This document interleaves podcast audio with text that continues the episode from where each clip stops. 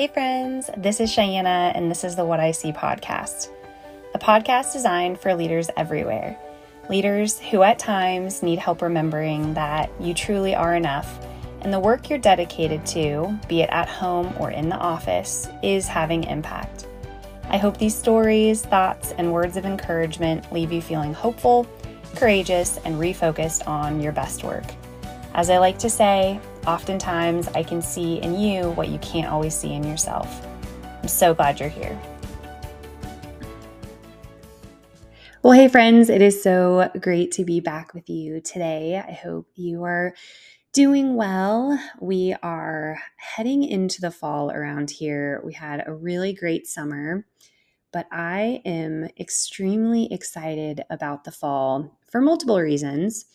But one of the reasons that I love the most is it's really a good time to reflect and think about how we kind of want to um, get ourselves ready to finish out the year.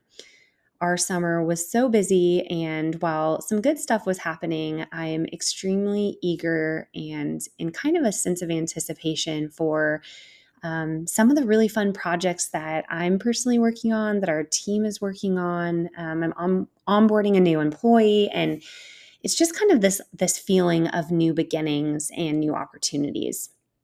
And it had me thinking recently about a man that I met um, about a year ago when I was out shopping one day with my kids. I had just gone into the store and we were walking out, and kind of at the front of the store, there was a gentleman. His name was Joe, and he was around 80 years old. He was sitting on a chair and he had this, not even joking, a spam can guitar. So he had turned this old can of spam into this two string little guitar. And he was sitting there playing, and we were about to walk by, and there was just this sense of joy that was exuding out of Joe that caused me to stop and walk my kids back over to hear a little bit more about him. We started just listening to him play. He was started playing Twinkle Twinkle Little Star and Happy Birthday and all these cute little songs for my kids. And I just started asking him a little bit of his story. And Joe began to explain that he was right around 80 and he had had such a full life he had a wife who has pretty bad dementia. And so he's now her full time caregiver. And we happened to be in Hobby Lobby that day. And this is the place that she can come and she can get some fabric to do the one project that she can still remember to do. And so he said he spends his time both taking care of her, but he also spends time um, teaching other people and their kids how to use this little two string spam guitar. As I listened to his story, he began to weave these incredible moments in his life. He had traveled all over the country with his wife. They had done a series of different things and experiences as they had children and as he um, had different jobs and opportunities. And as he spoke, he spoke with such joy and such I don't know, like a sense of pleasure at what his life had been and the season that he was in now. He was not shy to say that his current reality with his wife was challenging, but that he found ways to continue to live and be a gift. He said that he would take his guitar and go to the local elementary school and he would play his music and bring joy. He said he would take his guitar, his little two string guitar, to the local um, senior citizen home and he would play on special occasions. He was partnering with the town to do things at their their events in kind of their downtown area. It was maybe a 10 minute conversation, and I'm not sure that I will ever forget what it was like to talk with Joe. I think as I think on my own life and I think on the next couple of months as I'm rounding out this year, I think the number one thing I'm thinking about and wanted to spur on in your own mind is what gift, what story, what life moment has put something on your heart that you know you want to continue to bring life to. I was having dinner with one of my friends last night, and she recently started a new position.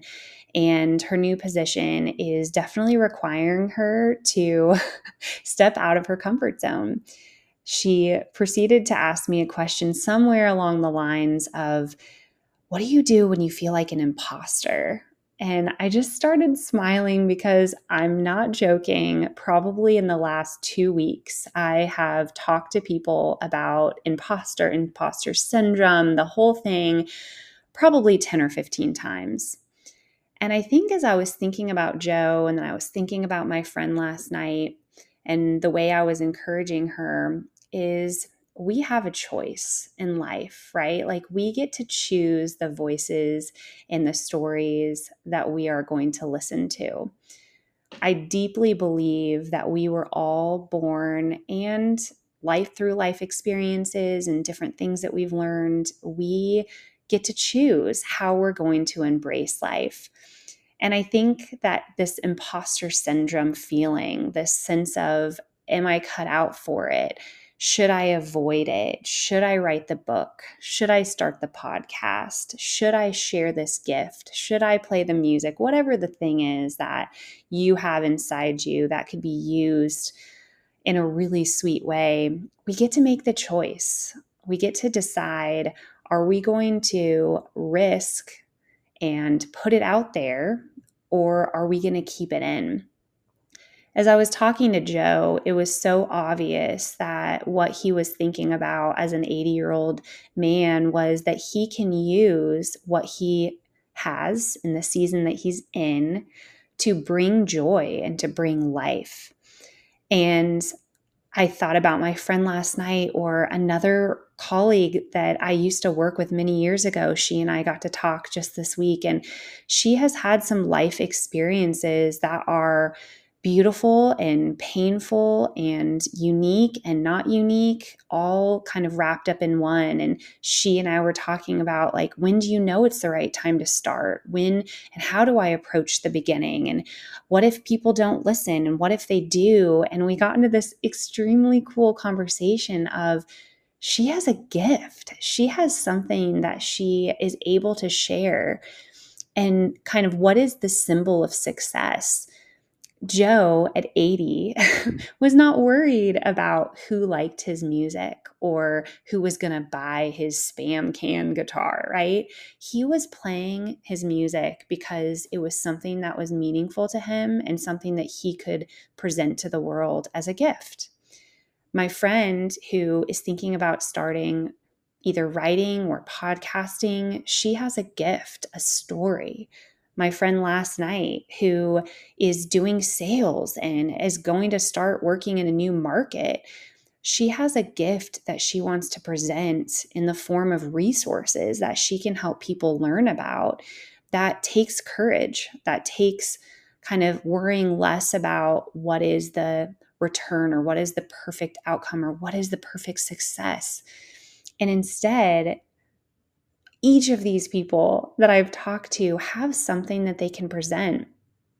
I love a lot of Seth Godin's work when he talks about the, the thought of practice, that we all have things that need to be, in quote, shipped. We need to ship our words. We need to ship getting out of our house. We need to ship the product. Until we ship it, it's just kind of our own thing the moment we put it out, the moment we test it, the moment we try it, we get to start saying, what do we like about this? What is working? What would we want to change? But if we keep it to ourselves, we're not able to see and experiment and actually see what the world will do with it. Some of it you may want to keep to yourself, and that's okay. But I think recently I've seen so many people in my own life who are doing incredible things and the voices and the worries, the procrastination, the what if people won't like it can get really loud.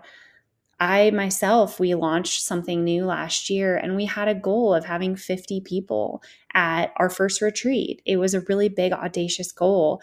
We got 10 people to show up. And I look back on that moment that some would mark as a failure. Some people would say, Wow, I thought your goal was 50. But you know what's incredible is that those 10 people were the exact right people that were supposed to be going through that experience in that week in October of 2022 because we only had 10 people, the second day when we decided to completely scrap our agenda because the group needed something different, we were able to do that. Which now, what we recreated in that experience is the foundation of what we teach a year later. I could have thrown up my arms and said, Oh, we only, but we put the work out there and it takes courage. And as I'm saying these words to you, I'm saying them to myself every single day. I'm doubting and worried and scared and fearful. But I've heard it said to be true that when you are scared or frightened or not sure and you put it out there, you learn the most, you grow the most. And then you also realize it's actually not as scary as you might have thought. I wonder in your own life right now, what is something that you know you're wanting to try? What is something like Joe? He had multiple gifts that he was able to present all throughout his life. And I hope he continues to do that the, until the day he's done on this earth, because his gift to me that day in a 10 minute conversation with a two string spam can guitar was a pure gift to my life. And it's a shame if we just keep it to ourselves. Sometimes it takes us a lot of practice. This podcast, every time I'm like, are the words going to be right? Am I going to put the right thing out there? Is anyone even going to care? But if one person is a little bit more encouraged today to stay focused on their work, I will have done the work that I want to put out. The last story I'll leave you with was a story I recently had with my coach. I was really struggling with um, just a lot of work, different work that I had on my plate. And I was explaining to him, I'm working on this and I'm working on that and I'm doing all these things. And I, I was just very much in my head. And I, I kind of went on this rant for a few minutes. And he got really quiet and I stopped. And he said, Shy, all of that work sounds good. It sounds like you're doing good things. It sounds like there's lots of details and lots of things you need to handle. And he said, But I wonder if I were to ask you, what is your highest level of contribution?